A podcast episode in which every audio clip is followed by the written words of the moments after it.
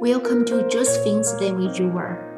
This is the 18th episode of this program, and today is the 3rd January of the lunar calendar in Taiwan.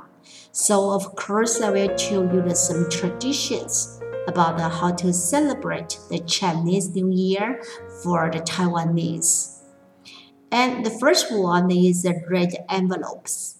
Do you know that in Taiwan, children always get excited about the red envelopes given by our aunts, uncles, parents, or the grandparents?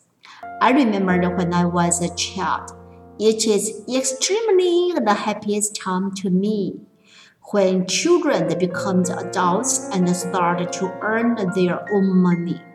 They become the givers.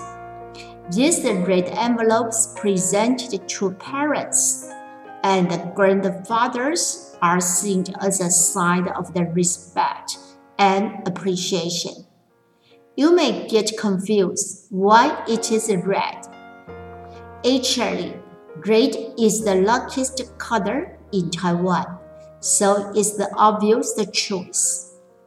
And the second one is the spring the couplets.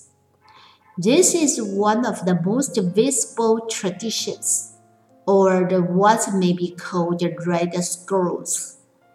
Hanging at the entrance to many homes, these scrolls are painted with the wise messages or short poems that are supposed to bring good luck to the home.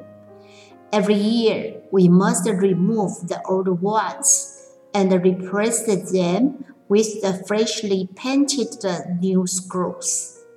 And the third one is firecrackers. So you find that the firecrackers that we see here during the festivals have the huge significance. During the lunar the New Year, we would traditionally set off to scare away Nian Actually, there is a mystical beast of the old times that is said to have tormented a village many centuries ago. These days, locals set them off to scare away the evil spirits and help separate the coming of the new year. And the first one is the reunion dinner you will find that a reunion dinner is held on New Year's Eve, during which the family members get together to celebrate. It is often considered the most important get together meal of the entire year.